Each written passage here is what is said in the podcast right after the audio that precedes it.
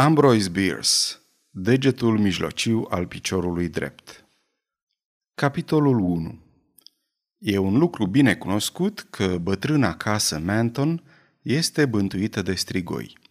În toată regiunea rurală din prejur și chiar în orașul Marshall, aflat la o milă distanță de casa Manton, nu există om cu mintea întreagă care să se îndoiască de acest lucru. Neîncrederea se mărginește la cei câțiva încăpățânați, cărora li se va spune suciți, de îndată ce acest cuvânt util va pătrunde în vocabularul intelectual al gazetei din Marshall, propășirea. Există două feluri de mărturii cum că această casă ar fi bântuită de strigoi. Aceea a martorilor dezinteresați, care au văzut ce au văzut cu proprii lor ochi, și aceea adusă de clădirea în sine – cea din tâi categorie ar putea să fie ignorată și suprimată în temeiul obiecțiilor pe care deștepții le-ar putea ridica împotrivăi. Dar dovada fundamentală a simplei existențe a casei stă la îndemâna oricui și e ușor de controlat.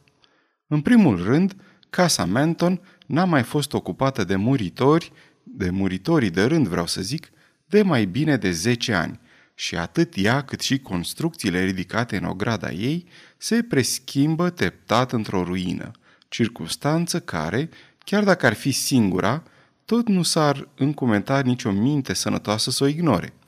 E așezată ceva mai departe de porțiunea cea mai puțin bătută a drumului dintre Marshall și Harriston, într-un loc deschis care a adăpostit cândva o fermă, azi desfigurată încă înconjurată de rămășițele unui gard putrezit și pe jumătate acoperită de mărăcini ce se întind peste pământul pietros și sterp, de multă vreme nemușcat de plug.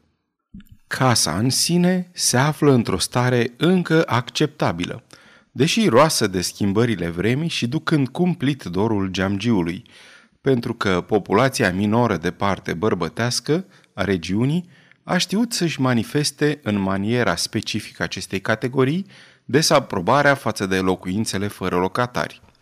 Casa are un singur cat, e aproape pătrată, cu latura fațadei despicată de o singură intrare, flancată în ambele părți de câte o fereastră bătută în scânduri până sus. Ferestrele corespunzătoare de deasupra, neastupate, au menirea să absoarbă lumina și ploaia de la etaj – Iarba și bălăriile cresc din belșug, cotropind totul, iar câțiva copaci plantați cândva pentru umbră, azi jupuiți de vânturi, se apleacă în toate direcțiile, de parcă s-au înțeles cu toții să o întindă de aici. Pe scurt, după cum a explicat în coloanele propășirii umoristul antitră din Marshall, părerea că această casă Manton ar fi fost bântuită rău este singura concluzie logică ce poate fi trasă din însă și înfățișarea clădirii.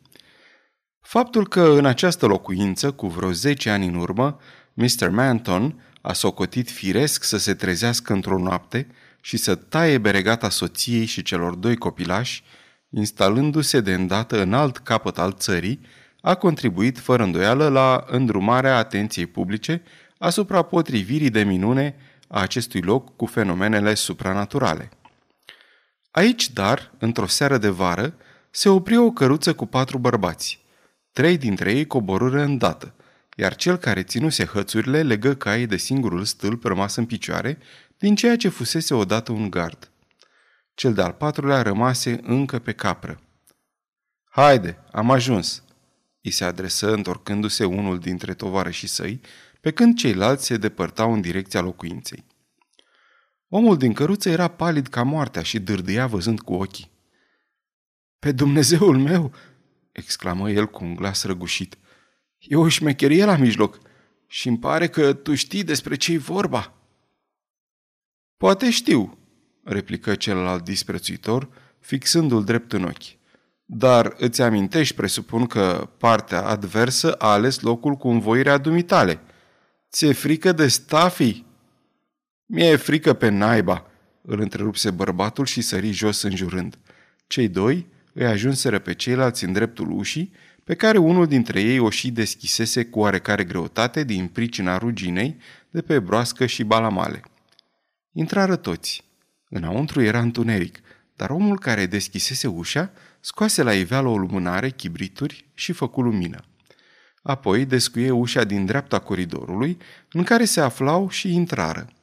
Pe podea zăcea un covor gros de praf care înăbușea zgomotul pașilor, iar prin colțuri pânze de păianjen atârnau din tavan ca niște fâșii de dantelă putredă, unduindu-se în aerul clătinat de ei.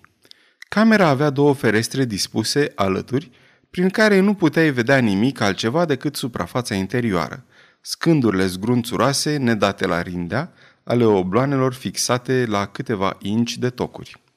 Altceva nu se zărea, niciun cămin, nici o mobilă, nimic.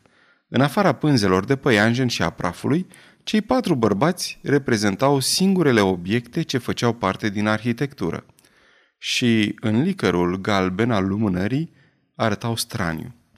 Iar cel care se lăsase atât de greu convins să coboare era cu totul impresionant, s-ar putea spune chiar formidabil, între două vârste, bine clădit, cu pieptul lat și umeri vânjoși, părea, judecând după proporții, că are o forță de brută și după mutră că o și poate folosi într-adevăr ca o brută.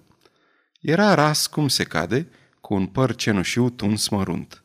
Avea fruntea joasă, brăzdată deasupra ochilor de riduri, care în dreptul nasului coborau vertical. Sprâncenele negre stufoase ascultau de aceleași legi ca și ridurile și nu ajungeau să se întâlnească numai datorită unei încârligări în sus, tocmai în locul unde, altfel, ar fi trebuit să se unească. De dedesubtul lor, cu fundația adânc, sclipeau în lumină slabă doi ochi de culoare nehotărâtă, dar evident mult prea mici. Aveau ceva respingător, impresie deloc îmblânzită de cruzimea gurii și de falca lată. Nasul treacă meargă, ca toate nasurile. Nu te poți aștepta la multe din partea unui nas. Toate câte constituiau chipul sinistru al acestui om erau accentuate de o lividitate nefirească. Ai fi zis că fuseseră cu totul golite de sânge.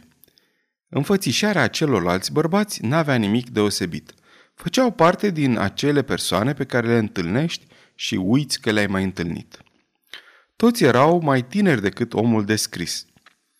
Între acesta și cel mai vârstnic dintre ceilalți, care stătea mai la o parte, nu se vedea niciun fel de simțământ amical. Fiecare evita să-l privească pe celălalt. Gentlemen, vorbi omul care ținea lumânarea și cheile. Cred că toate sunt în regulă. Sunteți gata, Mr. Rosser? Bărbatul ce stătea deoparte se înclină și zâmbi. Și dumneavoastră, Mr. Groschmidt? Vlășganul se înclină și se încruntă. Fiți amabil și scoateți-vă hainele. Pălăriile, hainele, vestele și eșarfele celor doi fusere scoase și azvârlite pe coridor. Omul cu lumânarea făcu un semn din cap și cel de-al patrulea, care îl îndemnase pe Mr. Grossmith să coboare din căruță, scoase dintr-un buzunar interior al mantalei două cuțite lungi de vânătoare, al căror tăiși luci criminal când le smulse din teci. Sunt exact la fel, rosti, întinzând fiecăruia dintre cei doi câte unul. Până și cel mai tâmp observator ar fi priceput natura întâlnirilor. Urma să fie un duel pe viață și pe moarte. Fiecare dintre cei doi adversari luă câte un cuțit examinându-l cu un aer critic în preajma lumânării și încercându-i tăria lamei, apoi a mânerului, pe genunchiul îndoit. Fură percheziționați pe rând de către celălalt secund. Dacă asta nu vă supără, Mr. Grossmate, spuse omul care ținea lumânarea, o să vă rog să vă așezați în colțul acela. Indică unghiul cel mai îndepărtat de ușe, către care Grossmith se retrase secundul său depărtându-se de el cu o strângere de mână ce nu avea nimic cordial în ea. În colțul cel mai apropiat de ușă se stabili Mr. Rosser și, după ce se consultară în șoaptă, secundul său îl părăsi, alăturându-se celuilalt. În fața ușii. În acea clipă, lumânarea se stinse brusc, cufundând totul într-o beznă adâncă. Se poate să fi fost opera curentului de aer datorat ușii deschise Oricare ar fi fost cauza, efectul se dovedi înfricoșător. Gentlemen, anunță un glas care părea în chip straniu, necunoscut în condițiile noi care afectau percepțiile simțurilor. Gentlemen, nu vă veți mișca din loc până ce nu veți auzi ușa de afară închizându-se. Urmă zgomotul unor pași, închiderea ușii odăi și în cele din urmă ușa de afară fu trântită de se zgudui întreaga clădire. Câteva minute mai târziu, băiatul unui țăran întâlni o căruță gonind nebunește către Marshall. Declară că în spatele celor două persoane de pe bancheta din față sta în picioare o a treia, agățată cu mâinile de umeri încovoiaței celorlalți, care păreau să se zbată în zadar pentru a se elibera din strânsoare. Această siluetă, spre deosebire de celelalte, era înveșmântată în alb și, de bună seamă, se aruncase în căruță, pe când aceasta trecea prin dreptul casei blestemate. Cum flăcăul se putea mândri că știa de multă vreme o grămadă de lucruri în legătură cu întâmplările necurate din vecini, se acordă spuselor sale greutatea mărturiei unui expert. În sfârșit, povestirea a apărut în propășirea, ușor înfrumusețată din punct de vedere literar, precizându-se în încheiere că gentlemanilor despre care era vorba li se deschideau coloanele gazetei pentru a înfățișa propria lor versiune în legătură cu aventura acelei nopți. Dar nimeni nu voi să se bucure de acest privilegiu. Capitolul 2 Evenimentele care conduseseră la acest duel pe întuneric erau destul de simple. Într-o seară, trei tineri din orașul Marshall ședeau într-un colț liniștit al verandei hotelului, fumând și tăifăsuind despre lucruri pe care, firește, tinerii educați într-un orășel sudic le pot găsi interesante. Numele lor erau King, Sanker și Rosser. La o mică distanță, astfel încât fără a participa la discuție auzea cele spuse, se afla un al patrulea. Nu era cunoscut de către ceilalți. Abia de se aflase că, sosind cu diligența din acea după-amiază, semnase în registrul hotelului cu numele de Robert Grossmith. Nu fusese observat stând de vorbă cu altcineva decât cu funcționarul de la hotel. Părea, aceasta este adevărul, neobișnuit de încântat de propria sa companie, sau, după cum se exprimase redacția propășirii, complăcându-se fără rețineri în tovărășia sa ticăloasă. Trebuie însă să recunoaștem că redacția își permitea un ton mai jovial când era vorba să emită vreo judecată referitoare la o persoană care vedea altfel lucrurile decât ea și că mai mult fusese primită în cazul de față cu un fel de refuz categoric când se străduise să obțină un interviu.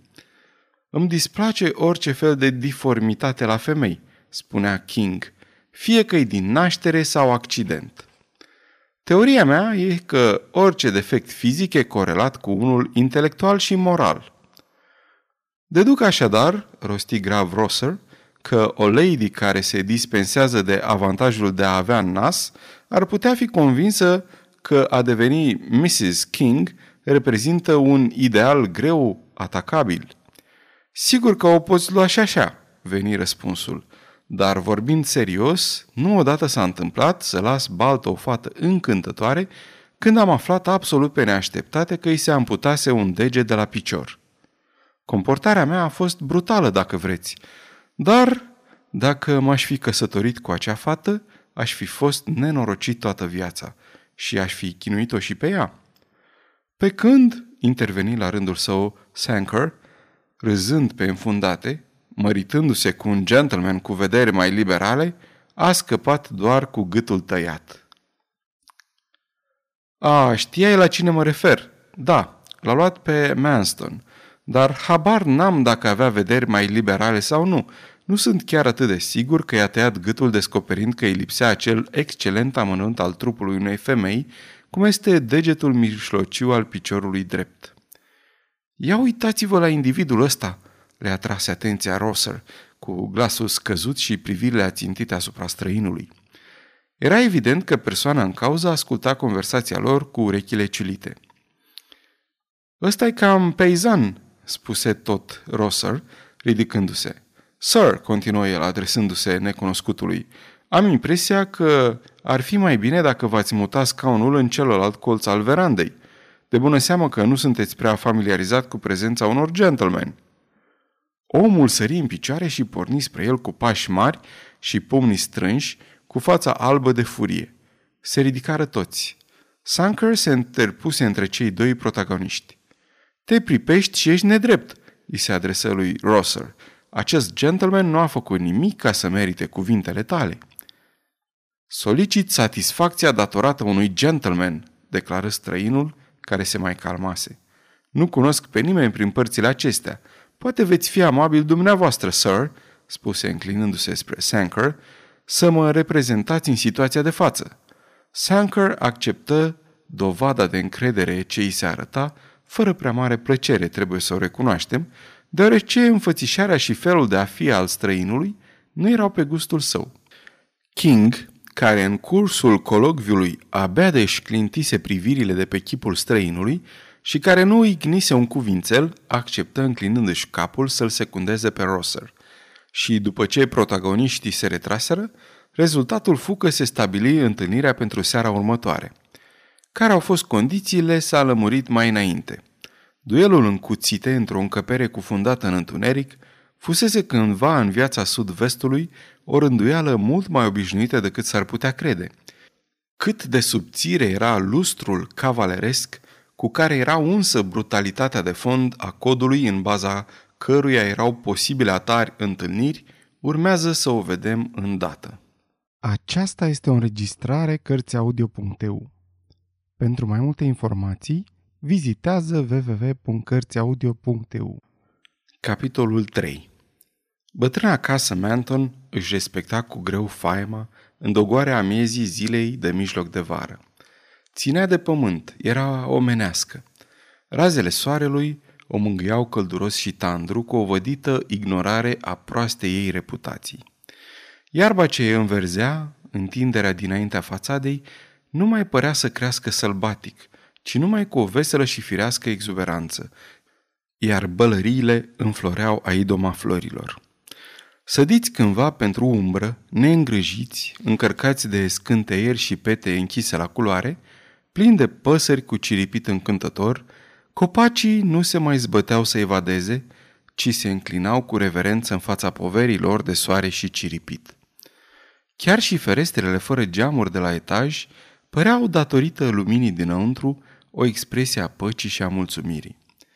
Văzduhul încins, dănțuia pe câmpul pietros cu un tremur vioi, nepotrivit gravității, în care recunoaștem unul dintre atributele supranaturalului. O astfel de priveliște înfățișă locul șerifului Adams și celor doi oameni care veniseră din Marshall să-l cerceteze. Unul dintre acești oameni era Mr. King, ajutorul șerifului. Celălalt, al cărui nume era Brewer, era frate cu răposata Mrs. Manton – în conformitate cu o prevăzătoare lege a statului referitoare la proprietățile părăsite, după o anumită perioadă de timp, șeriful devenea custodele legal al fermei Manton și al tuturor acareturilor ei. Vizita actuală avea un caracter formal și fusese hotărâtă de o decizie a curții, în urma unei acțiuni înaintate de Mr. Brewer pentru a intra în stăpânirea proprietății în calitate de moștenitor al surorii sale decedate. Printr-o simplă coincidență, vizita era făcută în ziua ce urma nopții, în care ajutorul de șerif King descuiase casa dintr-un motiv de cu totul altă natură. Nu din plăcere se afla acum aici. I se ordonase să-și urmeze superiorul și, bineînțeles, nimic nu era mai prudent decât să simuleze o grabnică obediență. Oricum, tot plănuise să facă această vizită, dar în tovărășia altcuiva. Deschizând fără a bănui nimic ușa de la intrare, care se, spre surprinderea sa, nu era încuiată, șeriful zări uluit o grămadă alandala de veșminte bărbătești, zăcând pe podeaua culoarului. Examinarea ei arătă că era vorba de două pălării și același număr de vestoane, veste și eșarfe, toate deosebit de bine întreținute, deși mânjite de praful în care zăceau. Mr. Brewer a fost la fel de uimit dar despre emoția lui Mr. King nu s-a consemnat nimic. Cu un viu interes și chiar neașteptat propriului său mod de a reacționa, șeriful împinse ușa din dreapta și cei trei pătrunseră înăuntru. La prima vedere, camera părea goală, dar nu. Pe măsură ce ochii li se obișnuiră cu spuza de lumină estompată, în unghiul cel mai îndepărtat ceva se întrezări ca o siluetă omenească, silueta unui om ghemuit în colț. Ceva din atitudinea lui îi făcu pe cei trei să încremenească îndată ce trecură pragul. Silueta din umbră se dezlușea din ce în ce mai clar. Sprijinit într-un genunchi, bărbatul avea spatele vărât în unghiul pereților, umerii înălțați la nivelul urechilor și mâinile în dreptul feței. Palmele erau desfăcute în afară, cu degetele întinse și încovoiate ca niște gheare, chipul livid privind în sus, cu capul tras înapoi, cu gura deschisă pe jumătate, cu ochii înfiorători holbați, purta pe el pe cetea unei groaze de nedescris. Era mort de-a binelea, mort de groază. Totuși, în afara unui cuțit care în mod limpede căzuse din propria sa mână, nimic altceva nu se zărea în odaie. Praful dens care acoperea podeaua păstra întipărite câteva urme confuze de pași în preajma ușii și pe lângă peretele în care se deschidea aceasta, de-a lungul uneia dintre pereții alăturați, trecând prin dreptul ferestrelor, se vedea urma lăsată de bărbat când trecuse în colțul său. Apropiindu-se de cadavru, cei trei oameni urmară instinctiv acea dâră. Șeriful apucă unul din brațele întinse înainte. Era tare ca fierul și, când trase puțin mai tare, întregul trup se prăbuși ca un bolovan, fără ca membrele să-și schimbe poziția. Brewer, galben de groază, scrută intens chipul contorsionat. Sfinte Dumnezeule, ai milă!" strigă pe neașteptate. E Menton!" Ai dreptate!" spuse King, străduindu-se vizibil să se calmeze. Îl știu bine pe Menton. Pe vremuri purta barbă mare și părul lung, dar e el. Ar fi putut adăuga. L-am recunoscut când l-a provocat pe Rosser. Le-am spus lui Rosser și lui Sanker cine era înainte de a-i juca renghiul acesta cumplit. Când Rosser a ieșit din camera întunecoasă pe urmele noastre, uitându-și din pricina emoției hainele și suindu-se doar cu cămașa pe el în căruță, tot timpul cât am pus la cale afacerea asta împuțită, am știut cu cine aveam de-a face, ucigașul și lașul dracului. Dar Mr. King nu suflă un cuvânt despre toate acestea. Își căznea cât putea mintea, încercând să pătrundă taina morții omului. Că nu se clintise din colțul în care îi se ceruse să stea, că după felul în care încremenise nici nu atacase, nici nu se apărase, ci doar scăpase arma, că era limpede că pierise datorită groazei de ceva ce văzuse a Evea, toate acestea erau fapte pe care inteligența în mare cumpără a lui Mr. King nu și le putea explica prea bine. Cotrobăind prin părțile obscure ale intelectului său în căutarea unei ieșiri din labirintul îndoielilor, cum sta așa cu capul fără voie plecat, ca toți cei care chipzuiesc la lucruri foarte importante, dădu peste ceva care, chiar la lumina zilei și în prezența tovarășilor săi vii, îl înfioră nespus. În colbul depus cu ani, într-un strat gros pe podele, ducând de la ușa pe care intraseră ei drept spre cadavrul ghemuit al lui Manton, erau întipărite trei șiruri paralele de urme ușoare, dar clare, ale unor picioare goale, cele de pe laturi ca de copil, iar cele din mijloc ca lăsate de o femeie. De unde se opreau, nu mai porneau înapoi. Toate erau îndreptate într-o singură direcție. Brewer, care le remarcase în aceeași clipă, în cremenii a plecat înainte alb cavarul, fixându-le, fără să-și poată desprinde privirea de la ele. Priviți! urlă, arătând cu ambele mâini înspre locul unde se oprise cea mai apropiată urma piciorului drept al femeii. Lipsește degetul mișlociu! A fost Gertrude! Gertrude era răposată a Mrs. Manton, soră cu Mr. Brewer. Sfârșit.